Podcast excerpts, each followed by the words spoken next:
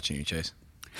This better be a dynamite intro. I mean, Eight humans. you better show up. I mean, I'm recording right now. Eight so- humans. That's 16 eyes. Yeah, in theory. I guess. I guess. I don't know. Are we going right now? Yes. Oh, wait. they keep talking. that was the intro. Okay. Great. Okay. There's Yeah, no it. I have intro. no idea how it started. The no Take it intro away, Ben intro. Derek. I was just waiting for uh, Chase to say something like, um, you know. So anyway, that's why they Y'all call it batter. I was trying to leave a pause so I could cut to it later, okay, but y'all okay, just kept we're, we're about to officially pause. Hey, welcome to the podcast. We're so excited you're here today. We got a little bit of Facebook Live going on, but by the time you're listening to this, that's in the past, just like the rest of your life. so quit looking back. We're only looking ahead right now. YOLO. I'm so confused. Everything's breaking down. My God, I've gone cross-eyed. Down Periscope. Chase's, Powers. Chase's intros are a lot like his CrossFit. Like he starts out really strong, and then he starts to think, "What am I doing?" Then, Got other stuff to do. yeah. All right. Well, And then, yeah. then you don't see him for two months. I've had the flu. Yeah. like really multiple times. I've had the flu multiple times. What are you drinking, Ben? Should drink some water. All right, well, here's a story on this. I intended to have a little Gatorade, but I just lost patience trying to get the powder into the bottle. like that'll So, do. now so you have very watered down Gatorade. It'll do, man. It's like- apparently, it's It looks better than the Coke Zero sitting like on the pool table, water. which isn't Coke Zero anymore, by the way. Speaking of the way, Yeah, it's things not the old. change. Yeah, the old Coke Zero was like really good. This one's okay. It's yeah. fine. I don't know why. It's something that Coke just continually does. They change things that are good into things that are not as good. Yep. Yep. Classic thing. But that's not Classic what we're doing today. Oh. Today we're actually rolling into uh, we're rolling into something we've never done before, breaking new ground. We're going to handle questions from the listening audience. Wow. We've got a couple of uh, killer questions that I'm pretty excited to interrupt the experts and answer myself. Yeah. Yeah. Thank We- you. Don't interrupt me. We have a we have a captive uh, audience on Facebook Live, and we have some good questions so far, and we hope we get many more. Um, do we just want to jump right into it? Yeah, I think so. I mean, these I, I feel like these questions will only lead to more questions. Yeah, for sure. Uh, so uh, let me go back up, get past all this jibber jabber. Uh, so Kim Kim Owen asked, Jibber jabber. yeah, mo- What are you from the 40s? M- Mr. T. Ah, get past all this jibber jabber mostly from that Mo. jibba jabba. from Mo and Martin, probably. Uh, so so Kim Owen says, I love CrossFit, but all my friends over 50 say they are too old and have arthritis and can't do CrossFit. What can I tell them, and how can CrossFit help them?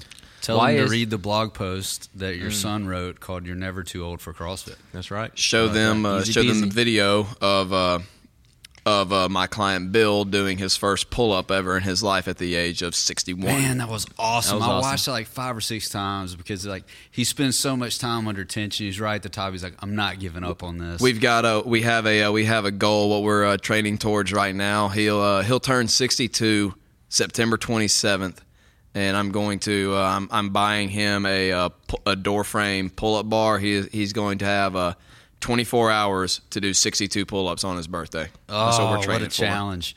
I do respect this question from Kim though because it's something that I hear not from people who are just in their 50s or in their 60s. And we've, we've talked about this just a touch, but I think we need to give a firm answer because this is an honest question. So many people assume that to do CrossFit, you've got to be 18 or under and you've got to be you know a top five athlete at your high school or whatever it's just this huge misconception i don't know where it started but it certainly is stuck so how do, how do you answer that Yeah, I think first you just need to get back to what is CrossFit. It's performing functional movements at high intensity. And high intensity is just relative to you, what intensity you can put out. You know, my high intensity is going to be different than a seven year old's high intensity. But at the same time, we're both performing functional movement. And I think the older you get, the more important it is that you do functional movement because if you quit doing functional movement, you're going to be, end up not being able to do anything. You're going to end up in a nursing home. You're going to have to have help. And so I think that it's imperative that you continue to squat, you continue to press, you continue to step up, you continue to walk, run if you can. Um, and so when people say I can't do CrossFit, that that's just such a big misconception because CrossFit is so broad. You can do so many different things in it. Yeah, maybe you can't do one movement in CrossFit. Maybe you can't do a snatch. So what? There's a million other movements that you can do. And I think you're doing yourself a disservice by by cutting out functional movement and you're just setting yourself up to have uh, a tough rest of your life. And I think that you know, the older you get, the more functional movement you need to be doing. Uh, Kim, I would ask, uh, I would ask your friend, um, you know, they say, "Oh, I can't do CrossFit." Ask them, "Well, can you sit in a chair and stand up? Can you do it again? Can you do it again? Can I put this clock on for three minutes and let's see how many times you can do it? Then you can do CrossFit." Yeah, I agree 100%. And I've talked about this before. You know, people kind of give up on their health and fitness at this day and age. They just say, oh, I'm old. I can't do that. You know, I'm just going to be in pain the rest of my life. But, you know, I think that if the people that are coming to the gym and working out consistently that are in their 50s and 60s, I guarantee you that they feel better than they did before they came to CrossFit.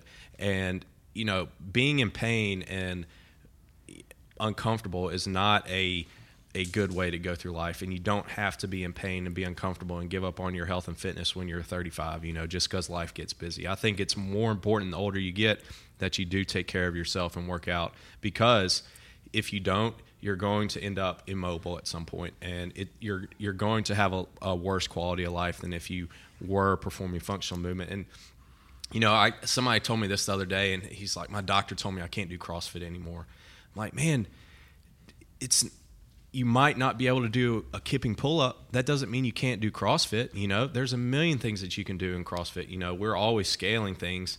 CrossFit is functional movement. If somebody's telling you you can't perform functional movement, then you need to find somebody else because hmm. that because that is so untrue. Functional movement is imperative to life. Yeah, I think some of this question is people just trying to, I don't want to say make excuses, but make exceptions for their limiters. And I think there's a misconception that CrossFit does not allow people to have limiters. I mean, I, I have limiters I've been working with since the day that I walked in. It's very difficult for me to do handstand push ups and be on my head and I've I've gone to see people to figure out what the reason is for that. Expose a lot of other issues where I can make improvements. So it could be that you go into CrossFit, you've got a limiter of arthritis in a knee or arthritis in an elbow or something like that.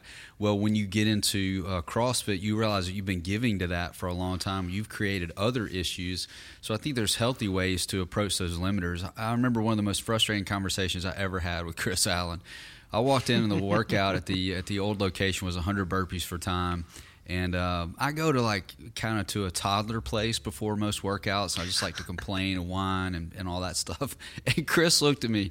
You looked at me and you said, "Okay, if you can't lay down on the floor and stand up a hundred times, you've got a real problem." And I'm like, don't ever talk about a burpee like that again. it's not like like that's exactly yeah. what it is. You're laying down and standing up. If that's you can't, all it is. Yeah, if you can't do that a hundred times, we've got a really big problem. So I, I think the respectable way to approach people like, well, I can't do this, or I'm too old for this, or I've got this limiter. I think the caring thing to say to that person was, hey, we all have that. We've all got limiters that we. Even the most elite level CrossFit athlete has something that's limiting them. You know, and a lot of times it's from the way they've abused their body in athletics over the years. But they're able to not only uh, compensate for that, but usually uh, what I love about this form of exercise is that limiter is going to improve. And I think Kim is a great example of this. I mean, she spent time doing CrossFit. Doug's the same way. They had these limiters when they came in that are now so much better mm-hmm. because they're better at functional movements. Yeah. I think what Chris said is spot on. Say, well, can you, if you sit down, can you stand up? Can you walk? Can you you know, can you press something over your head? Can you put, push yourself up off the ground? Can you sit up out of bed? If and if they can do those things, they can do CrossFit. You know, and and you know you might yeah sure you're probably not going to be doing the stuff that the the competitors are doing you might not be doing snatches you might not be doing kipping pull-ups all that type of stuff but you can still do crossfit and it's important that you do the, do do those things and i think that if you will ask anybody who has been doing crossfit consistently at at that age, they will tell you they feel better than their peers. They look younger than their peers. They have more energy than their peers. That's why they're so passionate about it because they see what it's done for them in their life. And you know, the arthritis piece. You know, when you when you give away, uh, you know, you just quit working out, your muscles start going away. They start eating away. You're you're not getting the the um, the support for your joints that's going to take the the pain out of your joints. And so building the muscle is going to make your your joints feel better. It's going to make you know you, everything work better, and you're just going to feel better overall. So if you do have arthritis, I would say to you, you need to be focused more on building muscle than just about anybody because it's going to make you feel better. And so, um, just because your joints hurt, because when you first start a movement, that just means you don't have the muscle that's supporting those joints. Yeah, um, I guess uh, the the last thing that I would kind of want to put on that is uh, when when people, I really I hate the whole just the just the whole people saying I can't do something. You know, if it's something that you don't want to do, that's one thing. But if like if you're wanting to get in shape, you say, "Oh well, I can't go try that. I can't do CrossFit because of this, that, and the other." I have a really I have a real, real big problem with that, just because of people. Um, uh, just because of uh, like I, I, hear people say that, and I just think about you know what do you so what do you tell your kids when they tell you I can't pass that math test or this uh, this is too hard? I mean, how can you honestly like look at them with a straight face and tell them yes you can and you can figure it out? You know yeah. when you're not willing to make to do that for yourself. Yeah, I, so that's that's I, a really good point. It, if I stepped on some toes, I hope it hurts. Yeah, yeah, and it's just such a prevalent mindset in in society these days. Is once you get over a certain age, that your physical health. I mean, that's just part of it. You're gonna you can't do things. Oh, I'm getting old. I'm just gonna be in pain. No, that's not true. That's not a reality. Uh, you know, that's not that's not meant to be. You know, you can have a high quality of life well into your older age if you will you'll take the time to uh, to to work out. You know? So many things that we blame on age these days. Uh, it's just an accumulation of bad habits, just a collective effect, which we've kind of talked all the way around that in a lot of episodes. But you know, everybody talks about, oh man, when you hit forty, you know, your metabolism slows down. You wake up and everything hurts every day. And I'm like. You know what's crazy is that I go to my gym and I see 40 year olds killing it, like I'm chasing them. Yeah. So, yeah. so something you're telling me is isn't right, and these these guys aren't freaks of nature they're just paying attention to their health in a, in a much different way.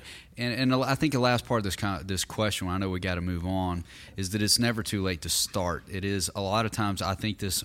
Uh, I'm too old or I've got these problems. It's just people voicing their intimidation, and that's all right. Yep. You know, it's an intimidating thing to start a new way of life, but we see people doing it at Coyote day after day after day. People are signing up they're eating the elephant. I mean, I, I, could tell you athletes that I watch on a weekly basis that are doing things when they first walked in like, man, this guy, this girl, they've got a long road ahead, and inside of three weeks, they're surprising themselves. So it's, it's worth it. It's worth it to take that step, especially if you're feeling that. I think not only is it never too late to start, that the later it is, the more important it is for you to start.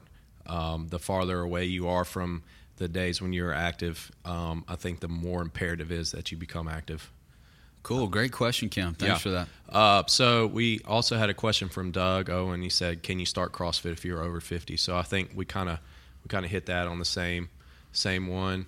Um, let's see. Next question. I think what Doug meant to ask is, can you do CrossFit without a shirt on if you're over 50? and, and he's definitively answered that question, yes. Does anybody have bigger traps than me? No, Doug. no, they don't. No, they don't. Okay, here's a question from Mohans. In in the effort to eat healthily while hitting your caloric and macronutrient goals while in a limited budget, what are some good alternatives or hacks to finding those good foods at a better price? Um, double dare.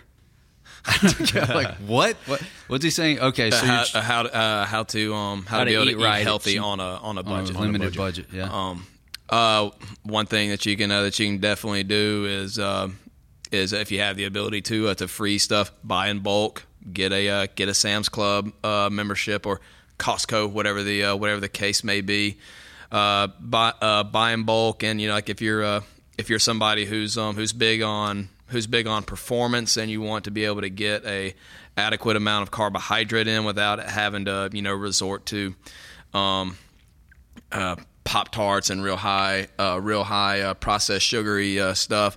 Um, there's a you can buy. I mean, a rice rice is so cheap; it's almost free. Um, there's uh, Uh, there's there's a million different things that you can do. That would be that'd be my uh, be my top two. Um, I mean, like uh, things like or when you start getting to things like organic meat and stuff like that. I mean, there's some things that you're just gonna have to uh, if you really want to be dedicated to having your your food as clean as possible. I mean, you're gonna have to make sacrifices in other areas of your life where you're spending money. Yeah, I think I think when you're talking about price, the biggest thing is planning ahead for price and for time. I think if you plan your meals out a week in advance and buy them all at the same time and prepare them all at the same time, it's going to be a lot cheaper. I think, you know, we don't realize until you start tracking it if if you're if you don't pack a meal and you end up eating fast food for lunch or whatever, that actually is a pretty expensive meal. Where if you were planned ahead and and and made it on Sunday and prep for the whole week, you're actually going to save yourself a lot of money and time. So I think, like Chris said, buying in bulk yeah, you can buy a lot of rice, you can buy a lot of potatoes, you can buy. Man, I bought a carton of sweet potatoes that would last me for a year for like twenty five bucks from some guy at the Rite Aid parking lot. I mean, whoa, whoa, wait a minute, wait a minute.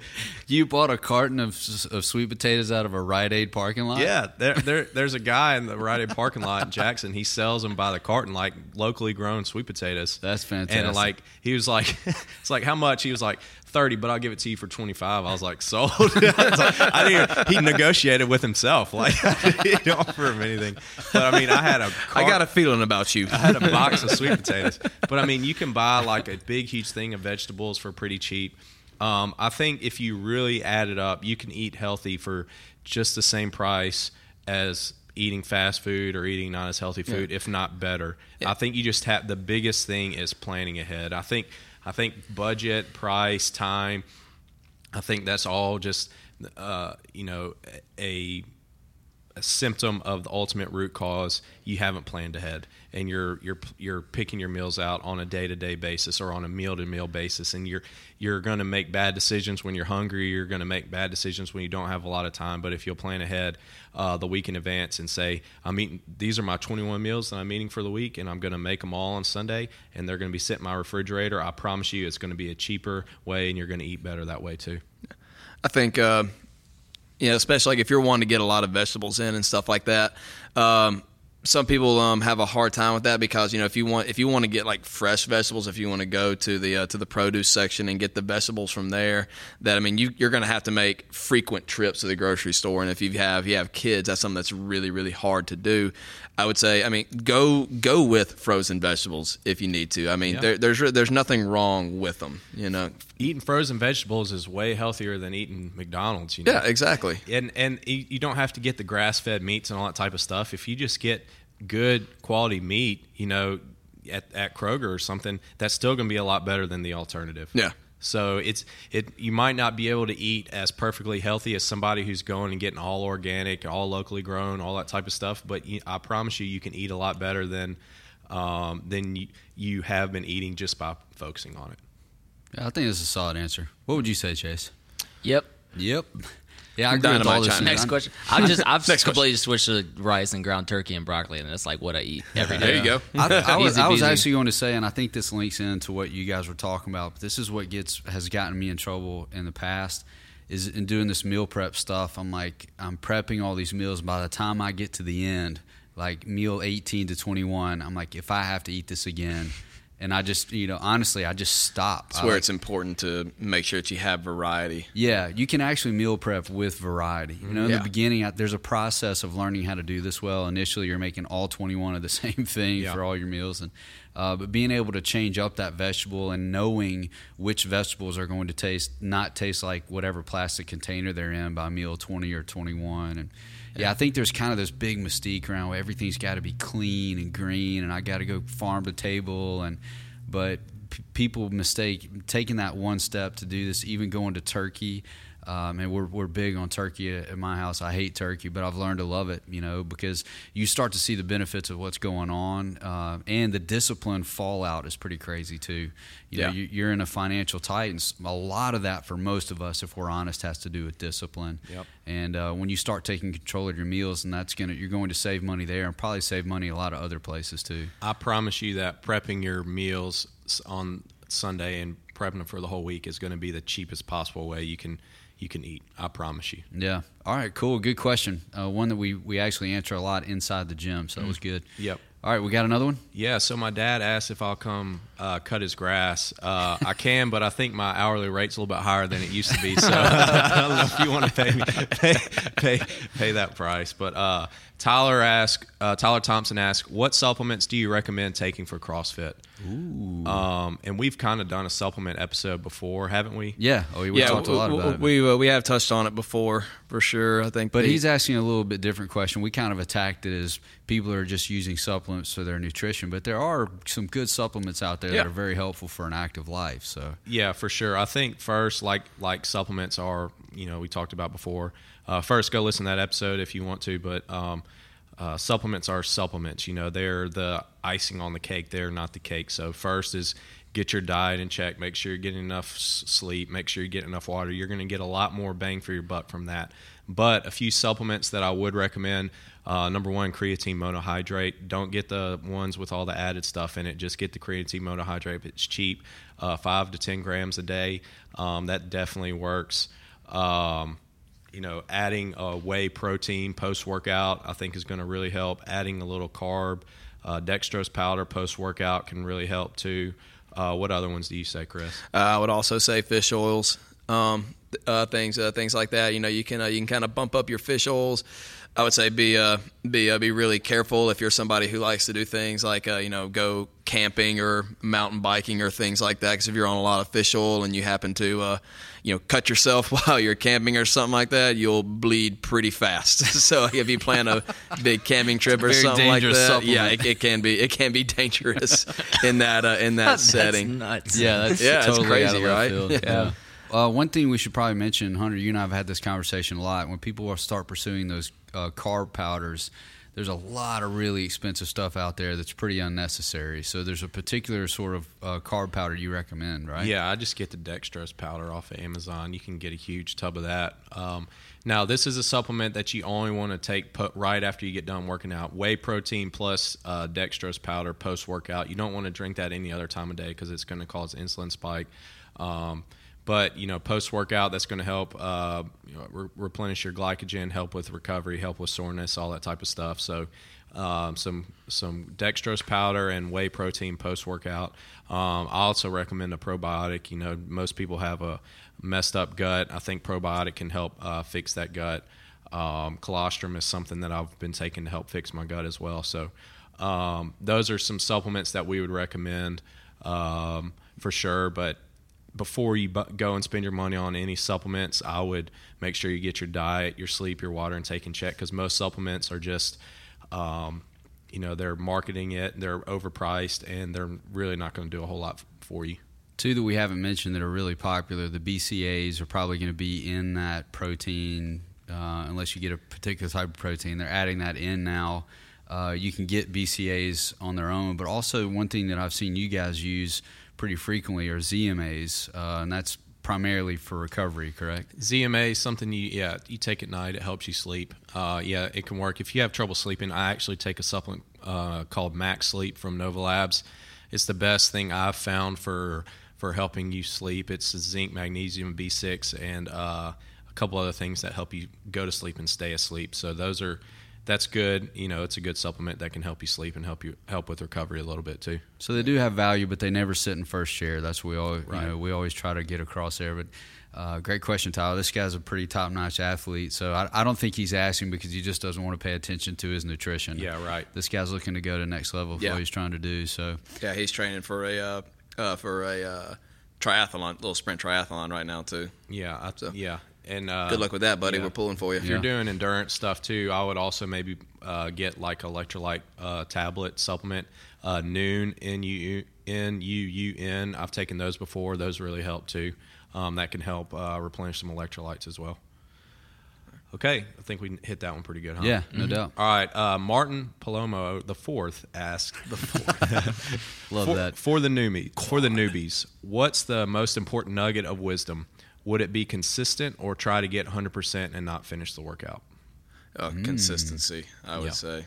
Yeah, but this is a this is a big mistake. I think most of us uh, may, well, I can't say to you guys, but most people that have come through that I've seen, this is a big dilemma. You know, am I going to push it? Am I on a red line and then just have to stop? But I got a, a, really good workout. Or, and this where it really comes in is when the RX weight is right there on the line. There's a lot of discussion that happens there. But um, and I, Hunter even gave me this advice just two weeks ago. It's better to drop the weight and get the reps than it is to try to go to the top. And you don't complete the reps. And you know even when it comes down to something as simple as doing step ups on a box yep. you want to make sure to drop that weight and make sure that you get the number of reps. That's always more important than hitting some sort of crossfit crash right? Definitely. I would say consistency is the key to everything the consistency is the key to success. If you look at anybody who has been successful in any industry or any form of athletics the one thing that sets them apart is consistency. Showing up every single day maybe you don't have your best workout on that day so what? You do the best you can move on to the next day. Make sure you do all the reps. If you just use the pvc pipe and get all the reps done it doesn't matter. You know if you continue to come in day after day after day um, i think that that's the most important thing and that's what's going to set you up for success and you want you know something i've been thinking about is you know frequency of coming to class and i think the three to four is like the the the tipping point for people. I think if you're coming to class three days a week, you're just kind of maintaining. You're not really making progress. But that fourth day, if you can come four days a week, that's when you really start making you know making progress. And you think about it, if you come three days a week, you're resting more days than you're working out. But if you come four days a week, you're working out more days than you're resting over over a year's period. So I think if you can come four days a week and just do the workout. It, it, it, you don't have to, you know, put up a blazing time. It's just the the showing up is the is the is the most important thing, and giving your best effort. But I think that the people who make the most progress are the ones that come in every day, and that's that's just the bottom line. You have to be committed to the long game. You know, uh, I tell people if you can't. Uh, if you're going to come in and uh, you can't expect this, we don't design our program to be something that's going to drop 30 pounds off of you in six weeks. Mm-hmm. We're trying to give you a foundation that's going to let you be able to take control of your own health. That's why we're doing these podcasts. That's why we put content out there so that you can uh, so that you can be educated. Because I mean, you're only spending a few hours a week in the gym you know that's a lot of time that you're going to spend outside of the gym that you have plenty of time to mess everything up Direct that you've the done. programming. exactly. So um so yeah consistency consistency is key especially especially in the beginning when you're when you're first starting out. I mean you're going to get results from just about anything. I could have you come in and do air squats and push-ups every single day and you're going to see results okay? But let you know build the foundation learn the technique learn the fundamentals and then you can build from there. Yeah, it's not about the score that you put up on one, any given day. It's about continuously coming over time. You know, over a period of time. It's it's not about how fit you are today. It's not about how fit you are tomorrow. It's how fit you are 5, 10, 15 years down the road. And that's the ultimate goal of CrossFit is we want to develop a lifestyle of health and fitness that's going to, you know, have us give us a higher quality of life for the rest of our life. Chris, talk a little bit about this is something you I've heard you walk the classes through. I think our audience would really benefit from uh, the perceived percentage of output when you're programming workouts for classes. You say, hey, this should be around around 80% because of this. This should be around. We, this is a sprint. We want you going 100. I think this is a little bit of what Martin may be getting to. Is yeah, yeah. people think when I go into CrossFit, every workout is 100% output, and, and they crash and burn. Right. Well, odds are we all fell in love with CrossFit because we did that first WOD where we just you didn't know how hard you had to go. You just know that you came out of the gate screaming, and you hit this you hit this wall that absolutely crushed you, and you got done. You're like, oh my god, that was awesome. I can't wait to do it again. right. And um, and you know, yeah, you know, it's it's great to that's awesome. It's great that that you know that kind of reels people in in some strange way. But uh, doing that, you know, uh, pushing your body to the red line every single day.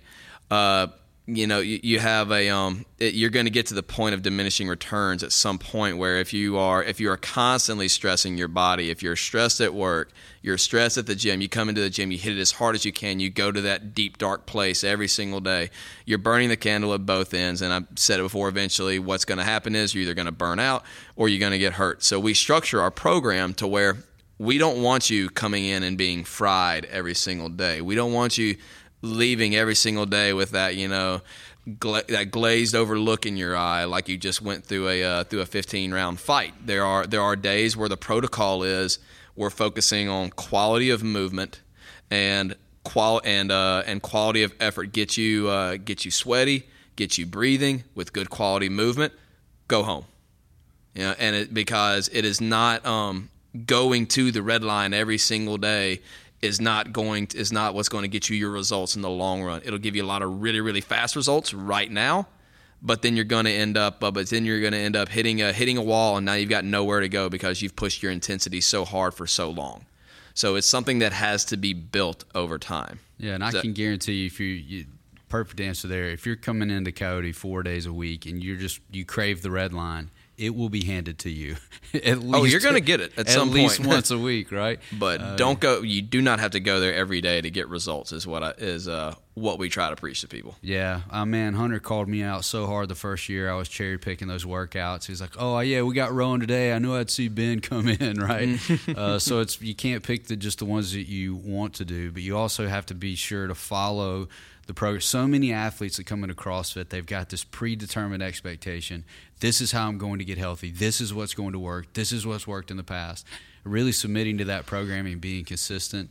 Uh, I think the other part that Martin's asking about is, is actually going to take care of itself over time as you learn your body. You think you're going 100%, and then you look back three months from now and you're like, oh my goodness, that was about halfway. I'm going half speed. So Yeah.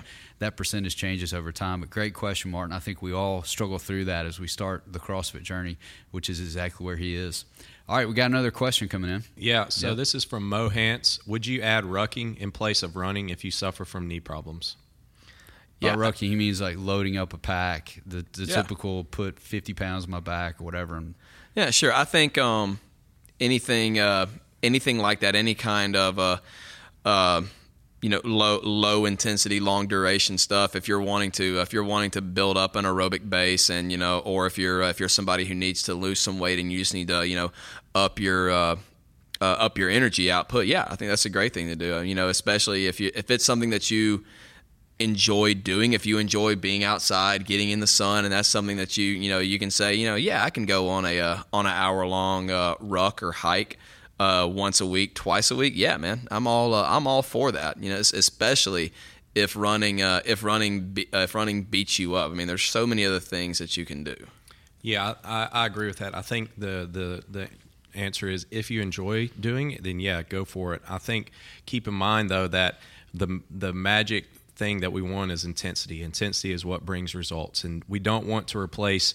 all of our working out with just a ruck. We still need to be adding the intensity piece in. So if running hurts and the stimulus for the day is supposed to be high intensity workout where we push hard, get on a rower or a bike because you're not going to be able to get that intensity piece out of the ruck. But I do think there is a place for that for you to do if you enjoy doing it. I mean, I don't think that it's you know something that if you don't like doing it, don't do it. But if if you do do it, if you do enjoy it, go out, you know, enjoy it. But at the same time, we need to add in some intensity pieces as well. So we need to be getting on that rower some. We need to be getting on that bike some too. So that's uh, I've always had this question. You guys are pretty consistently for people subbing those runs with the assault or the rower. The correlation there is that you're able to get to that intensity to build the aerobic base on those two pieces of equipment. Yeah, yeah, exactly. You have to, um, you know, if I if I'm putting a, a run in a workout, it's because I want something that's going to that's going to get in the lungs, that's going to get you breathing heavy, and uh, I like I like running to uh, to tap into that system because running is primal. Everybody knows how to do it. They, you don't have to think so much about how to run. You can go run Speak for yourself. but um, but uh, the bike, uh, the bike and the rower, um, not so, not a more so the bike than the rower, but uh, that's an uh, it's another movement that you don't have to think about. You can just kind of you know you push the pedals, you pull on the handles, and you just breathe, and that's what we're trying to what we're trying to do. Regardless, is just get you uh, get the heart rate up a little bit, get to where you're bringing in uh, bringing in a lot of oxygen, and uh, you know training uh, training the lungs and training that system. I'll tell you one thing I uh, feel like is a little bit dangerous about the rucking philosophy is that it allows you to do that in isolation. if I want to be on a rower, then I've got to go up to the gym and I'm going to be around other people, and I guarantee you, I'm going to work harder in that environment. Um, and I don't think that that Mo's making the case here that one should replace the other. But for me, if I'm getting to a place where I've got to scale something and I'm kind of in making that decision, am I going to do this or not? I really need to be in that environment where the people around me are pushing me. Yeah, so you, you know if you're wanting to get some, you know, uh, if Mo, if, if this is the case with you, if you're wanting to get some extra aerobic work, but you just, uh, but your body just can't take uh, take the running, and you feel like uh, you know going on a ruck will be a good release for you, and you can be consistent with that, do it. But I uh, I would definitely you know make sure that you're still that you're still getting in the gym and that you're still keeping that community of people that are gonna you know hold you accountable. Yeah, I think I think make it a supplemental part of your program. Don't make it the program. There you go. Well said. Yeah, you should have said that 10 minutes ago. All right, next question. Next question. All right, Mike Highfield asks, how should an athlete determine what workouts they should go as hard as they can or pace to maintain consistency throughout the workout? There seems to be a misconception that all CrossFit workouts push an athlete to complete failure.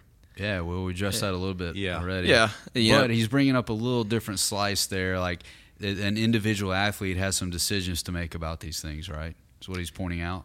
Yeah, hopefully um, the way the way that our class is structured and set up, hopefully the coaches are doing um, are doing what they're supposed to do, and that's uh, delivering uh, delivering context to the workout. If we have we have a workout where we say, uh, let's just give an example. Let's say we're doing uh, four three minute AMRAPs with a three minute rest in between. And we say, okay, we want you to, we're training the aerobic system today. So we want you, uh, we want you moving at a consistent pace. And let's say, let's just say we're doing uh, 20 calories on the rower, 10 wall balls, and uh, five burpees, whatever the case may be. Okay. Let's say we're doing that for three minutes. If you are really training that aerobic system, then every uh, every one of those three minute AMRAPs should be pretty close to the same score. Okay, you shouldn't have you know six rounds in the first one and then four, two, and two on the last ones. You know, we want if you're training that aerobic system, we want consistency across the board. And if we we may have a workout where we're saying, you know, uh, okay, this is uh, we're treating today like game day.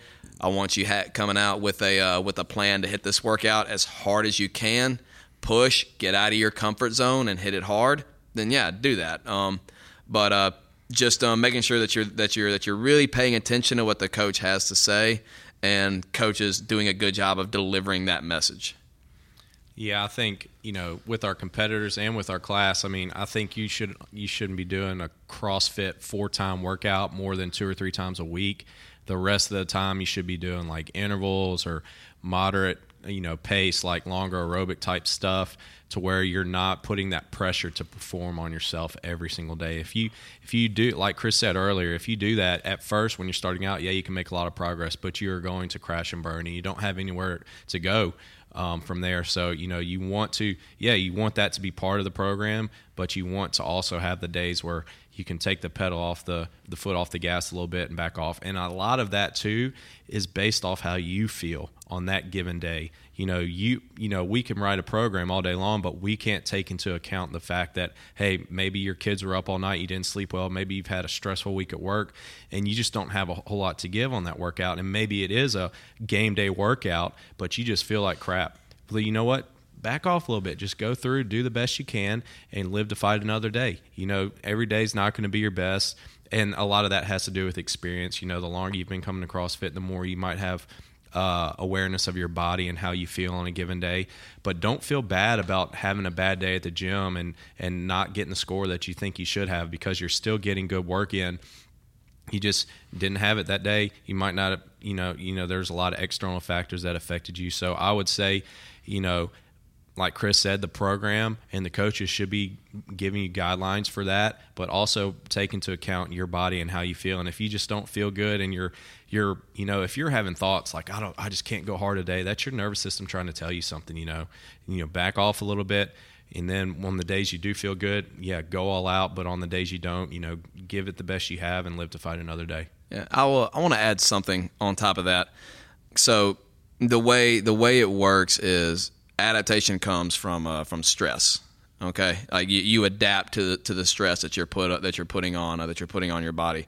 So if um you know you want to come in you want to hit high intensities because that's where you know that's where the the adaptations happen you know the po- the positive ones but if you are not recovering or basically the more you recover the more the more times you can go to that place. So like you know you saying doing a really really hard crossfit workout two to three times a week if you can uh, if you can really uh, if you can you know dedicate yourself to getting sleep controlling your stress outside of the gym and guess what? You can come in you can hit it harder more times a week okay? But if you're like everybody else you know if you if you work a really stressful job and you don't and you have a hard time filtering the outside stressors then it might be a better idea for you to you know make sure you try to hit it hard once a week maybe twice a week and then those other days kind of go through the motions get some good movement get some good breathing work and leave feeling better than you did when you came in. Yeah, that's a uh, totally acceptable. I, I, love that we're addressing this question so much because I think it, it wrecks people in their journey. Yeah. One thing I like to recommend for folks is that they take the drive from wherever they're leaving to get to the gym and do all this assessment because most people are on autopilot. They don't even understand the level of stress they're under. They don't know what they've had to eat that day. They don't know how much they slept last night. They're just in that 24 hour cycle, just trying to stay alive. You know, it's a, not to be too dramatic, but most people are just facing what's right in front of them at the moment, especially with the, the way um, life has gotten for most of us. But I think if you assess where you are, then you take that time. What, what frustrates me the most is when um, the coaches are walking people through the workout in great detail. Here's what you need to look out for. Most great instructors are also going to say, This is what happened at noon. This is what happened at 8 a.m. You see the scores. You need to watch out for this. And people are, are so in, up in their mind or in conversation. And then when they go to grab the bar, that's when they want to start thinking about it. But there, there's so much responsibility on the athlete to know themselves and not just throw everything on, well, this particular type of uh, workout's really not good for me. Well, you don't you don't know that because you don't know what's going on that day. Uh, so I, I, think this athlete awareness is something that you guys have really been driving into us over the past couple years, and is a big part of that answer, what Highfield is asking. And most of us struggle with uh, with people looking at us like we haven't been going hard enough. I don't know why we why we suffer under that, but it is you can always slow down a little bit and get better on movement. I mean, yeah. any movement.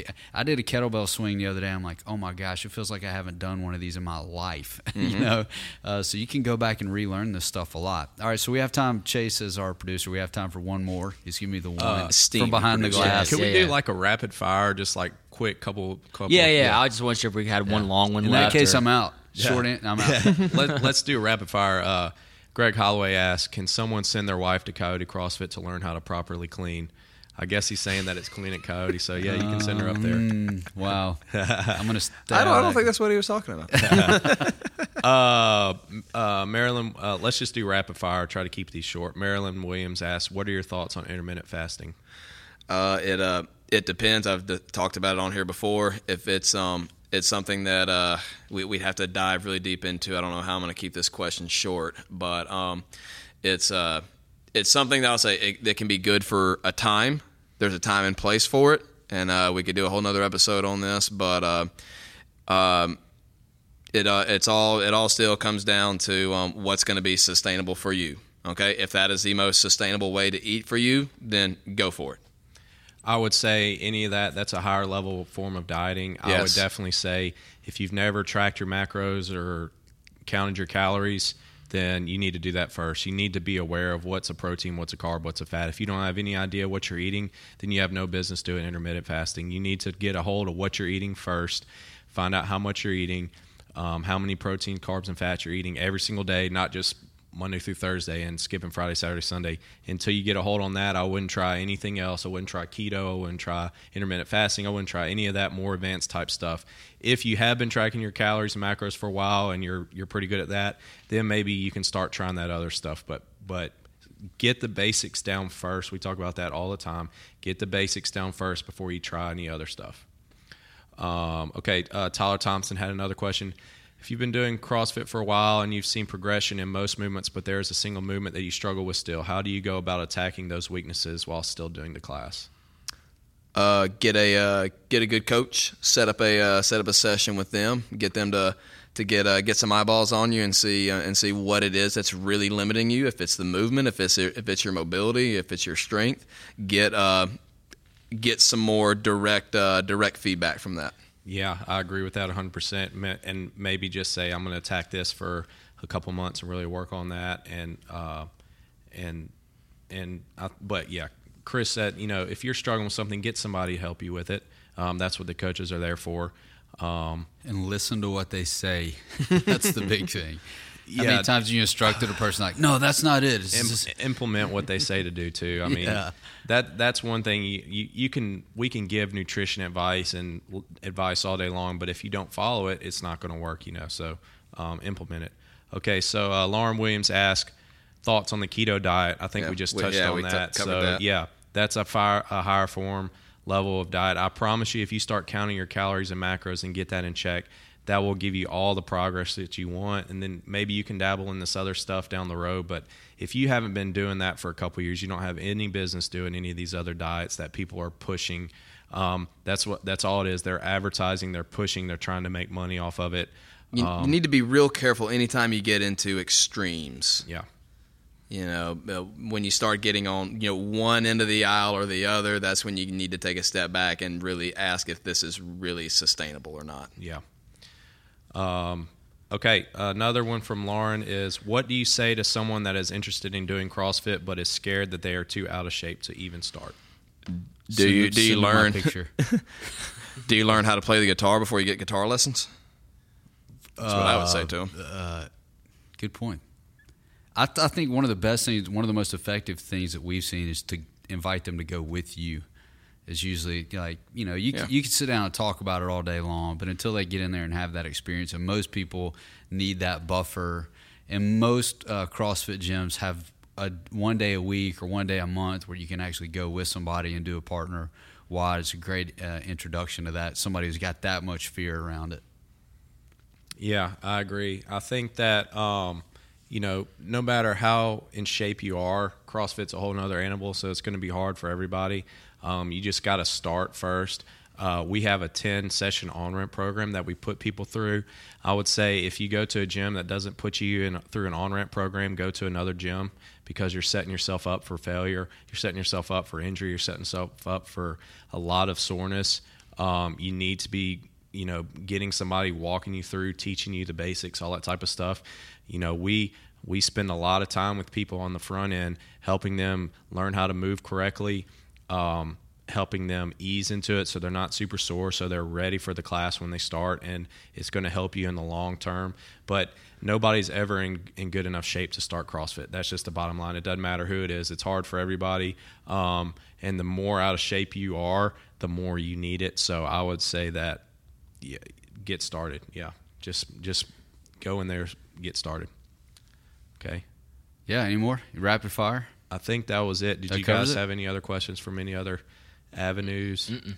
No, I've been reading all the banter on Facebook Live. is pretty pretty comical, but no questions are coming up. So their attention span is just kind of right, right. So uh, speaking of comical, see what I did there.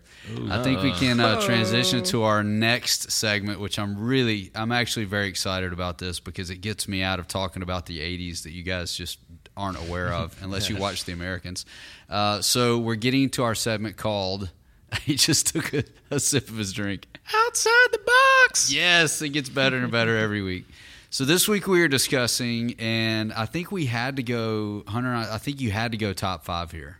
Oh yeah, we, the, we need to leave a little bit of time for this one because it's going to be. Yeah, I knew yeah, what I was doing when I was holding up the one finger rule. there was no well, there's no way to break this down to the to the top three. Chase but, said 20 minutes on CrossFit, two hours on the office. Let's really break it down here, guys. Yeah, so we are discussing today. I have from the uh, home office in Sioux City, Iowa. We've got the uh, outside the box topic is the top five office characters, the top five office characters for our Facebook Live audience right there. Mm-hmm. So uh, we did not have any limitations. This is just uh, your just personal showed up. Your yeah. personal top five. So there's sure to be some arguing here, which I really enjoy watching you guys argue.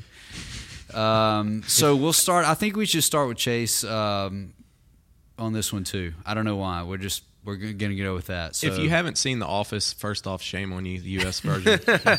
Second off, just skip to the end. I guess you can just stop listening right here. yeah, yeah, shame on you. That's funny.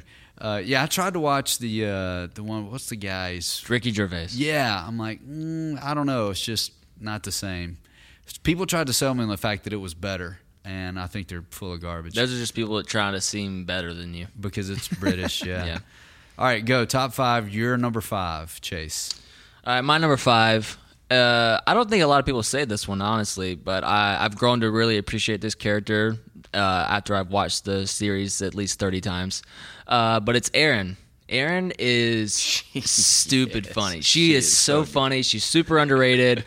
She barely has a, a bad line the entire time she's on the, the show, and it's just like it's just dumb funny. Like it's not, it's not highbrow. You don't have to overthink It's, it. it- it's just almost it's almost cringeworthy. Her, yes, her and ditziness I, on the show. I It's love it. So good. I live for it. So yeah, Erin's my number five. I just felt like we couldn't be friends. That was what limited me with her. I'm like, I don't. You would be friends with Michael Scott? Probably, yeah, yeah, probably. Um, I could hang out with Erin for Yeah. sure. yeah, I don't know. And was she like? Did she take Pam's place, or was something strange? Like I don't know. It just it felt like a shift for me. I just didn't like. So um, anyway, I'm just poo pooing your number five just for the sake of it. All I right, will honey. let you guys know that our, our viewership dropped from uh, nine to two when we started this segment. So I don't know if that's saying anything, but uh, Uh, who knows? All right, so you're saying we go to Chris next? All right, Chris next. Okay, my uh, uh, my number five is uh, is Kevin. Kevin. I- yeah, I mean, Yeah. I kind of I kind of took uh, just took the ones that uh, that really made me laugh the most and made me laugh the hardest. And Kevin is my uh, is my number five. Like, I mean, they're just. Um, it was. It's not. It's not even always what he said as much as just how he says it. Yeah, yeah. And a little uh, funny, uh, little funny fact on uh, on Kevin. If you uh, the the episode where they are doing the um, uh, they're putting all their New Year's resolutions up on the board. If you apparently if you look really close at Kevin's card, it says to be a better husband and a better boyfriend. Yeah, the way that guy delivered his lines were, yeah, it was pretty classic. All right, so we go to me now. Oh no, Hunter, I'm the last one. Of Yeah, might as well. Of course. yeah. So uh, my number five is, in my opinion, the most underrated character on The Office, and that's Creed Bratton. oh, I'm surprised he's number five. for Yeah. Creed. Creed is so funny, and the more you watch The Office, uh, the more you realize how funny he really is. He just has those hilarious out of left field one liners um, that just take you off guard, and they're just so funny. Uh, but I have a couple of my favorite uh, Creed quotes. Uh, I'm going to have quotes for all these characters. So Okay, uh, all right. Number three is you're paying too much for worms, man. Who's your worm guy? Just crazy. Uh, number two, I stopped caring a long time ago. I think everybody can can, can relate to that. Uh, number one, I'm not offended by homosexuality. In the '60s, I made love to many women, often outdoors in the mud and rain. It's possible a man could have slipped in there. There'd be no way of knowing. So-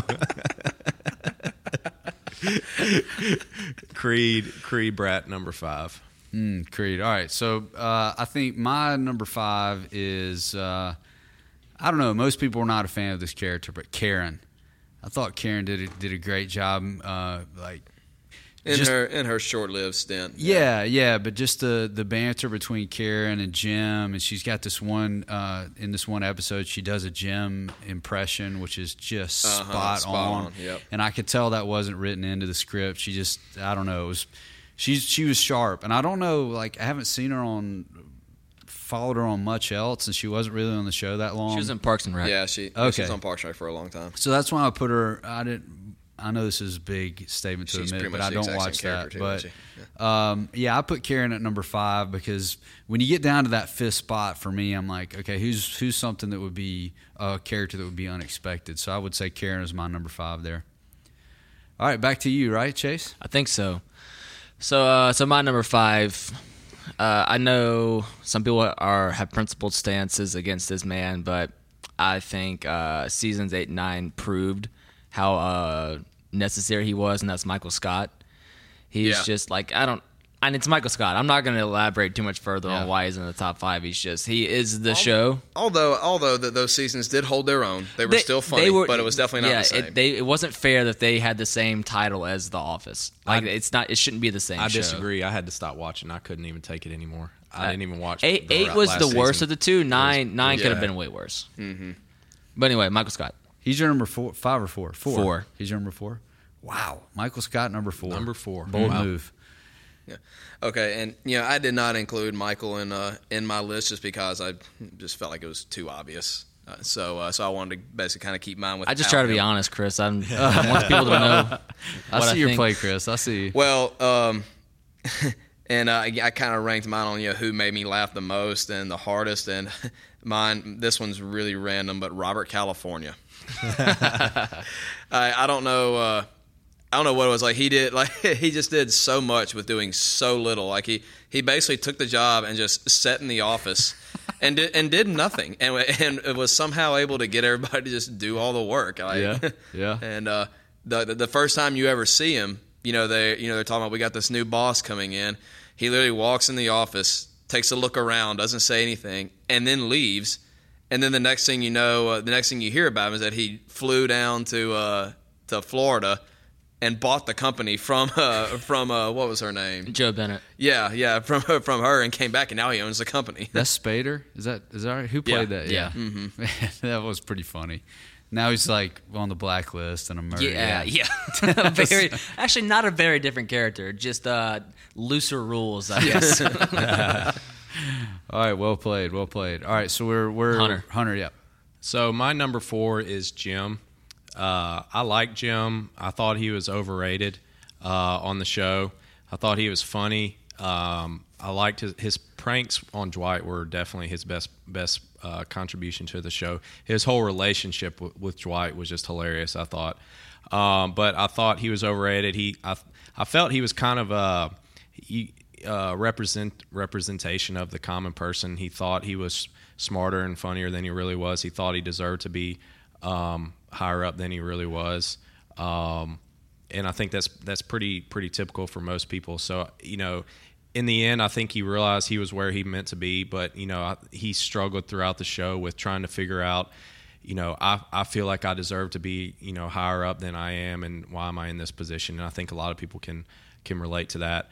Uh, but I thought he was funny, and I thought all of his interactions with Dwight were were the best, and his his pranks with uh, on Dwight were the best. My my favorite prank is when he dressed up as as Dwight. that was that was really really funny. Uh, so yeah, uh, Dwight, uh, or I'm sorry, Jim, number four. Yeah, wow. That's uh surprised me to be be that low. My number four is actually Dwight. So uh, I feel like if you have a character that's going to run one lane for an entire series, you know he he deserves some respect there. Um, not that he didn't have dynamics as a character, but the reason I put him at number four, and I've I struggled actually from four to one. But when you hear people quote The Office, if it's not Michael Scott, who is it? Yeah, It's Dwight. It's for sure. Dwight. I Yeah. mean, you mm-hmm. know, so uh, I think without him in the show, could the show survive without him? Sure, but I think he had uh, all these memorable moments, and to be the butt of Jim's jokes. Although I might, uh, Asian Jim was pretty funny. Asian Jim was Yeah, it was. I mean, uh, that's uh, that may be the the top one. Uh, and putting all of his office supplies in the vending machine was also pretty good. yeah, it was. Uh, I think that was Just hands him a sack of quarters. yeah, I think that was probably attempted in a lot of offices around around America right after that episode aired. But yeah, I'm going to give Dwight number four because it wasn't like, man, I can't wait to see what this character is going to do next, or I hope he's got a, a big part in this particular episode. But I do find myself quoting him pretty often, so I give him number four. Is it me? Yep. Cool. So my number three is is Jim. Uh, I I wouldn't say Jim's overrated. I would never ever put him above three, just because I think he he's like a measure of normality for the show. Like he kept he kept the show from being too outlandish. You know, based on the fact that Michael Scott and Dwight and Creed were all in the same office, seemed a little crazy. But then you got Jim and Pam doing their thing. You're kind of like, okay, this is is at least a little acceptable. Uh, and uh, plus, Jim's kind of like the uh, the Chandler of the show, like you know Chandler Friends, just because uh, I appreciate sarcasm on a un, unhealthy level, and so the fact that that's like Jim's go-to uh, mantra with his jokes is uh, right up my alley. So it's probably just more of a relational thing than anything. So yeah, number three, Jim. My uh, my number three was also Jim, and Sweet. uh, yeah, um, yeah, uh, definitely, uh, yeah, he he he kept you kept you laughing, very very consistent for sure. Um, and uh, I, I thought it was really interesting how they, you know, they how they developed his character throughout. It was almost like, uh, um, yeah, they, they kind of the, the writers did a good job of keeping him uh, keeping him grounded, like you were saying, and uh, I kind of related to him really well with uh, w- like having that same sense. You're very sarcastic, very dry, and uh, my favorite prank of his is actually it's not one that you actually see on the show. It's the one that's described in the uh, the secret file. Oh, of, Oh, yeah, of yeah. complaints when he when he gets Dwight to hit himself in the head with his own phone. Oh, by putting a nickel By in putting there. the and nickel taking- in there every day and slowly taking him out. That is a good one. So Hunter. All right, my number three uh, was Pam, and I, I think I could go back and forth between Pam and Jim. But I'll tell you why I had her had her higher than Jim. I think she's the voice of reason on the show, and she's kind of the anchor that keeps all the the sanity on the show. Everything's going crazy every episode with everybody, and Pam's the one who always brings it back uh, down to down to where it needs to be. Um, and you know the relationship with Pam and Jim was was one of the central components of the show, and I felt like they strung it out way way too long. But I mean, I can understand they wanted you know they wanted to keep people interested in the show, but um, that was a, a, a good storyline. Uh, but you know, Pam was the reason that all the jokes were able to be, to be made. Um, she's the one that kept kept pulling people back to normal, and um, she also had a few good good quotes as well. But I like Pam. I thought she was important to the show. I thought she was the reason that they were able to have a lot of the jokes on the show because she was able to bring it back. And without her, I think that the uh, the show would have just been way too out in left field. Am I the only person that when you meet a person named Pam, the first thing you think is Dunder Mifflin? This is Pam. I don't know that I've ever met a Pam. If I'm totally honest. Yeah. Every time that runs across, man, when when Michael Scott goes up to her desk and says, "Pam, Pam 2.0," like, oh my god, who says that to somebody? Uh, all right, my number three is Andy Bernard. This guy shows up, and you're thinking, could this show get any more outrageous? Is there room for another character to be just completely different from the rest of the office? And man, does this guy deliver! I mean, we're st- we start with Big Tuna, which is probably forever going to live in people's uh, vernacular now. Whoever's watched the show, then we get to the episode where the phone is ringing in the ceiling and this guy comes uncorked. Not only do we know people that have those moments all the time, but I think that all of us have had at least one of those moments in our life where we have got just gone Andy somewhere and we completely regret it. So I think Andy showed up. You're like, man, this guy's not only holding his own, but he's brought a new element to the show, which we previously thought was impossible. So I'll give my number three to uh, Andy. That's a good choice. Thank Very you. good choice. I will I will counter that and say Andy was my least favorite character on the show. Really? I, I think he's a he, he represents a character that got single handedly ruined by bad writing in the last two episodes or the last two the uh, last seasons, two I mean. seasons uh, when they tried to make it about him. That's why I just couldn't stand to watch it anymore. Yeah. Up- Yeah. Kel- Kelly was my least favorite on the show. I thought he was Andy was annoying. Do we want to dive And off on this real quick? I I, just- can list my least favorites. I, I just don't. I don't like the actor in, in general. He annoys me. Uh, he's. I just don't find him very funny at all. Uh, I didn't like him in The Hangover. I, I just. Mm. I don't like his singing. Um, he. He did have one funny quote. I'm sorry that I annoyed you with my friendship. I did think that was Very funny, good. funny quote. so, do we want the real answer to who the worst que- uh, character is on the show? Yeah, go for it. It's Phyllis. Phyllis is Oh. awful. Oh man, I Phyllis, Phyllis sucks. I hate Phyllis so much. she, she's like a Not as a person, but just in the show. yeah. right? That character Okay. is like a representation of a person. I just I would have to smack. I, it's the worst worst personality. But she would say things that everybody else was thinking and everybody was scared to say. That's fair. But it's just I didn't like the combination of like how light and delicate she was, but she would say some of the worst things you've ever heard in your life about people. She would. Like when she told Pam to close her mouth, she looks like a trout. Like that ruined her forever for I, me. I think Phyllis. Is, You don't is- insult Pam Phyllis. I think there's a Phyllis in every single office across America. oh, for no sure. doubt. No doubt. Okay, sorry, I got us all tracked. So we at number two. Yep. Yeah, I just had an idea though that I think we should probably one outside the box would be comparing uh, well-known athletes at Coyote to office characters. But we should we should push that to the side. I would live for that. Uh, number two, my number two is uh, Dwight. He's the, uh, I think he's the definition of character that just, despite all the crap that was going on around the show, even in the later seasons, he was Dwight the whole time, and it was always funny. Even if it was like, even if it was over the top, you could still find some way to laugh at it, just because Dwight's kind of the saving grace.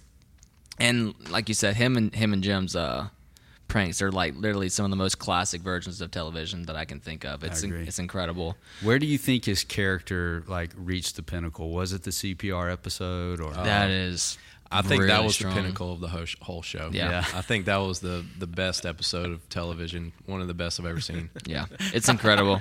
Just hear my- Is Michael Scott singing the wrong song? First, I was afraid. At first, I was afraid. and then, and then and then it just all comes down to Michael Scott just roasting everybody. and it just couldn't get any better than that. yeah. So all that to say, number two, Dwight. Uh, okay, sorry, that's Chris. Chris is next. I'm sorry. Yeah, my my number two is also Dwight. Oh man, we're going. I, I and I have a feeling that our top three are going to be exactly the same. Probably. So we're probably becoming best friends today. Sweet, what are you doing this weekend? Yeah. uh, hanging Not out with you. Apparently. so um, uh, yeah, Dwight. Um, you know, I guess to kind of just piggyback off of what you said, it was it was so cool to see throughout the seasons how he starts off as kind of this, um, you know, you know, dude who just thinks so highly of himself, and he but he can't really get out of his own way, and then he just kind of shifts to you're like he actually is this evil genius. You know buy you know like you know how he like how he buys the building and all of that. And um and like uh, and tricks pam into uh you know saying that they're going that, that she's going to move the office out you know like all, all that scheming kind of her to scheming her to stay there. Yeah, yeah. And um, yeah, uh, he it, it was just and uh, you really it started off you loved Jim and you kind of hated Dwight and you loved to see Jim get the better of him and then by you know halfway through uh, through the series it kind of shifts. Yeah, they're like nothing without each like other. the, the, the like the snowball fight. Remember the snowball Yes. fight? Man, Yes. you're actually like, you know what? Jim's getting what he, what he deserves. I'm happy that Dwight's putting him in his place. I forgot about this. the way we're talking about these people, it's like we all grew up together. Yeah, yeah. You remember? You remember that one time, Jim? Yeah, All right, I'm totally lost. What number are we on? We're on two. Number two. Hunter's number two. two. Uh, Hunter's number two. my number two is Dwight as well. I think uh, Dwight is he's one of the most unique characters that has ever been on a TV show. Uh, he was so well developed. Um, and he is definitely the second most quotable character on The Office. I mean, if if you're quoting The Office, you're more than likely quoting Dwight. Um, he he was really funny, and like Chris said, he he's the same, uh, or or Chase said, he's the same throughout the whole show. He's the same character. He's unapologetic for who he is, and he is just the butt of so many jokes. But he also has so many great lines. Um, I'm just going to name off some of my favorite quotes that he has. I got a top five right here. I love catching people in the act. That's why I always whip open doors. Uh, number four, as a farmer, I know that when an animal is sick, sometimes the right thing to do is put it out of his misery. With the electricity we're using to keep Meredith alive, we could power a small fan for two days. You tell me what's unethical. uh, number three, I wonder if king size sheets are called presidential size in England. I really should have a Twitter account. Just- Uh, number two, whenever I'm about to do something, I think, would an idiot do that? And if they would, I do not do that thing. I mean, that's just good practical advice right there, you know. And then number one, and I think this a lot too. Why are there? Why are all these people here? There are too many people on this earth. We need a new plague. I, th- I think my favorite one is like, who is Justice Beaver? He's a crime fighting beaver. oh man, oh so so great. Dwight Schrute, number two. Benjamin. All right, so my number two is Michael Scott. And What you went against? Like everything you stood for earlier. Well, I'm saying my number two is Michael Scott because this isolated reason.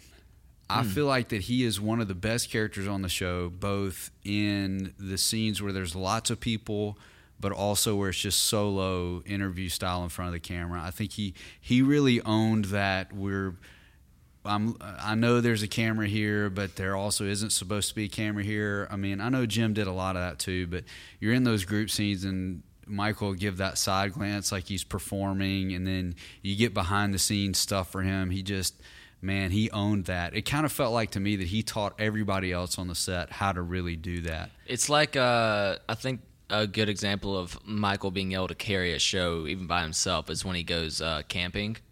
Uh, and he like he has cuts his pants up and stuff like that. Like you could do a thirty minute episode of him just in the woods, and it Yeah. would be 5 star gold. You could. Every time I see a George Foreman, I think about Michael Scott. I mean, how do you? I mean, it's crazy. It's crazy, and he he just provided that outland, outrageous part of the show that was completely necessary. So I'll, I'll put him at number two for me. All right, number one. I really, I'm like, I can't wait to hear this, and I mean that. So, I've been preaching this a long time. Uh, Hunter was kind of saying earlier, kind of verbatim, how I describe it, but Creed Bratton is the most underrated character to ever appear in a comedic uh, series ever. It's and it's yeah, it's not until you've watched this series a few times that you realize one. A lot of times you miss exactly what he said, so it takes like the sixth time seeing an episode to be like, oh, wow. You can say that? Like the uh, my favorite one is the uh, when uh, todd packer uh, takes a dump on michael's floor and they're all sitting around talking about how bad it smells and creed walks in and goes someone making soup? I lose it every time. Nothing makes me laugh out loud like that like that one liner. And then the uh, the episode with the best two minutes and 20 seconds of C- uh, tv the cpr stuff Yeah. Yes. where the, where he says to the lady teaching, goes, "I saw you in the parking lot earlier. That's how I knew you." in the middle of all this chaos, and the whole office just stops. so yeah, so yeah, uh, Chris called it probably Creed Bratton number one. Yep. Sweet. Uh-huh. Creed, yep, Creed Bratton, number one. And uh, what I what I loved about uh, about Creed, he's you know he's the kind of the mysterious guy, just saying random things over in the corner of the office. But with every with just about every line, you got just a little bit of a sneak peek into who Creed actually was. Yeah. Like, like what you were talking about with his uh, with his uh, sexual activity during the '60s. but the, uh, my one of my favorite lines from him was uh, he was like uh, his like I'm like a homeless man. I'll do anything to survive, just like I did when I was a homeless man. yeah, Creed number one all the way. No doubt. All right, so my number one is Michael Scott. Um, I don't think there's any way around it. I think Michael is the only character that could carry the show. Like I said before, I couldn't even watch it once he left the show. I just, I just couldn't do it. Um, You're high maintenance. everyone, everyone thought they could do Michael's job better than him, but it turned out that nobody could. When he left, everything fell apart, and so he actually did a really good job. Um, he loved everybody at the on the show at the company except for Toby. Uh, he loved his job. Yeah, he was an idiot. Yeah, he tried too hard. He made countless inappropriate jokes, but at the end of the day, he was a great character who only wanted uh, the best best for everyone around him, and he had by far, I think he had the best quotes. I think if you added all the quotable things up from the show um, of every other character, they still would be fewer than the quotable Michael Scott uh, quotes. So I just think Michael Scott was was the best character. He's one of my favorite characters that's ever been on TV. Uh, so I'll give you a few quotes here. Uh, if you guys don't mind. Please, we'll indulge you. number I have a top I, I have more, but I have a top ten. So uh, number ten saw Inception, or at least I dreamt I did. yeah. Number nine, you know what they say: fool me once, strike one, but fool me twice, strike three. number eight, would I rather be feared or loved? Easily, both. I want people to be afraid of how much they love me. Number seven, and I knew exactly what to do, but in a much more real sense, I had no idea what to do. Number six, there were these huge bins of clothes, and everybody was rifling through them like crazy. And I grabbed one, and I and it fit. So I don't think that it's totally just a woman's suit. At the very least, it's bisexual. Number five, sometimes I'll start a sentence and I don't even know where it's going. I just hope to find it along the way. That's the best That's one. just that's I love just that one. typical Michael right there. Number four, I'm not superstitious. I'm I am, but I am a little stitious. Uh, number three, Dwight, you ignorant slut. number two, I am Beyonce always. And number one, of course, is that's what she said. Yeah. Uh, he he single handedly created that. So I think that uh, Michael Scott, you know, my, one, probably my favorite character. I think we need a poster in the uh, somewhere in the gym that sa- has a picture of Michael and says, "You have no idea how high I can fly." This is right would beside be- the muscle up would be rings. Oh, that would be perfect. Yeah. Oh, Michael Scott. What a guy. All right, Ben. All right, so my number one is Toby. No, I'm kidding. I'm just kidding. Just hang on. I think Kidding. you could make an argument for Toby. Toby Miller. is incredible. Toby brought the best out of Michael. It's true. He, I think, man, yeah. Toby you was skipped good. the uh, the Hitler one. If if, if I had I Hitler had and Saddam Hussein in a room with All right, Toby, look, I'd shoot so I'm gonna- Toby twice. I'll, I'm gonna make it. A, I'll make a confession here. I've been working on some some personal blog posts outside of CrossFit, and I wrote an article top ten office characters, and so I, I have all this stuff listed down. Stay tuned. I'll post this later Stay on. tuned. Stay But I had a If you're whole section of of Toby uh, Michael quotes that I, I quoted Oh, under okay. Toby. Yeah. Nice. All right, sorry, Ben. Go. All right, so again, for a very particular reason, I put Jim as my number one. Mm-hmm. Here's my reason. Well, his sarcasm is pretty. I mean, it's That's the way to your heart. We know. Yeah, I think it sets a standard. But here's as I look at the series as a whole, being able to watch it multiple times now. Think about the way what, the way we've been describing the show, and this guy had to be part of a, a love story in the middle of all that, and still none of us hate him. I mean, he still made it into a lot of our top lists. That's that's pretty impressive to me. Also, to know that his backstory is he was a writer uh, before he got in front of the An, an English teacher. yeah, so before he Yeah. gets in front of the camera. So I just think for a guy to be able to balance that and a love story that went on too long. he I looks mean, like an English teacher. Yeah, he kind of does. Most of us would be like, okay, I, this guy's driving me crazy. And mm-hmm. this whole love story stuff with Pam, get this guy off the show. Somehow he kept us interested, though. I think his sense of humor was definitely a big part of that. But I think for me, he also provided something that was very necessary with a character like Michael Scott. I think you very ne- necessarily had to have like that normal sort of presence that you were Yeah. talking about I before. So I put him at number one, but strictly because I think he had one of the most difficult jobs on set. That's why I gave him that spot. Solid. Good arguments. Uh, what's y'all's favorite episode? I, I already said earlier. Mine's stress relief. The uh, the episode that came on after the Super Bowl. I have a hard time not picking uh, uh, dinner party at uh, Michael's Yeah. apartment with him and Jan. Yeah, that's that's funny. It's it's just it's really very much just gold all the way through. I love it. I think for me, Diversity Day was pretty huge. You know, I say all the time, and nobody knows what I'm. I'm like, wait, you can't leave. If you leave, there's there's no one left. Or we, don't, we, we don't have any left, right? so uh, yeah, that Diversity Day was pretty funny. Dundies is my favorite. The Dundies, yeah. yeah. The original Dundies, The Dundies. original Dundies. It's very Yeah. good. They That's had a the Dundies episode- in that's the the warehouse. that got right? me. That's hooked. when he got the full taste of Michael. I think. Yeah, the Dundies in the warehouse were pretty funny too. Yeah. Yeah, that that was later. The the first Dundies was the one at Chili's. Yeah. right. Yeah, but the second Dundies is where they he delivered the "it squeaks when you bang it" line. no, no, no. That was the uh, the raffling off items for uh, Crime Aid. Where all Oh, their crap got stolen. That's right. Is Diversity Day the one when uh, Michael Scott's not allowed to say that's what she said anymore? No, that's sexual harassment. Oh, that's, yeah. a- That's I a don't know if you've gone back. one. It's kind of hard. To, Yeah. it's a good thing they didn't stay that direction because that's a raunchy episode.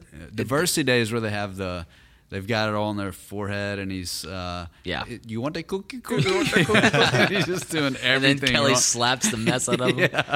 So uh, I wrote down the uh, the whole Michael roasting uh, everybody. Oh, the quick uh, boom roasted. Yeah. Yeah. Do y'all want me to read that out real quick? I think that should be the closing. Should we should we close this out with uh, that? Because I I feel like that's the yeah, greatest. obviously the recommendation is go watch all of The Office. Yeah, I will say before we get to this though, one thing that he does is as he's traveling around, he lets out his memory device for how he remembers people's names. I mean, that is so funny. Yeah, It's yeah, like that is you- funny. They blipped over it really quick. Be like, that's genius television right there. Let's do the recommends and then I'll close this out because I do have one recommend. Did you have? Do you guys have any more recommends? Yeah, I've got one. I was actually telling you guys about this off mic. It's on Netflix. It's called Chosin, C H O S I N. It's actually a battle in um, Korea. Man, the it was riveting, and I've actually done a little bit of reading about it. But they're obviously interviewing guys that were there.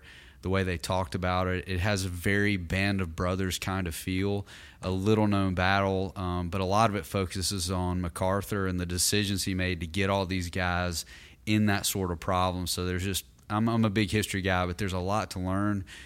Even if you're not a history guy and you don't like to learn these kind of leadership lessons from that, the story is riveting. So it's it's a great watch and it's on Netflix, easily accessible. Anybody Yeah. else? No, I don't have any. Okay, mine is uh, a book. It's called Open by Andre Agassi. It's his autobiography. It is, wow, it's so good. It's one of the best autobiographies I've, I've ever read. Um, he starts off the book like um, going through his ritual, his daily ritual before a match, and it's like one of his last matches of his career. And it's just fascinating to see like the detail he puts into everything and how every single thing he does that day matters. And it just goes to show you like these professionals, they have everything down to a T. They do the same thing over and over. They have um, great rituals, habits, routines that they always do, and that's the reason they're so successful. But it's just mind blowing to see the childhood and the raising this guy had.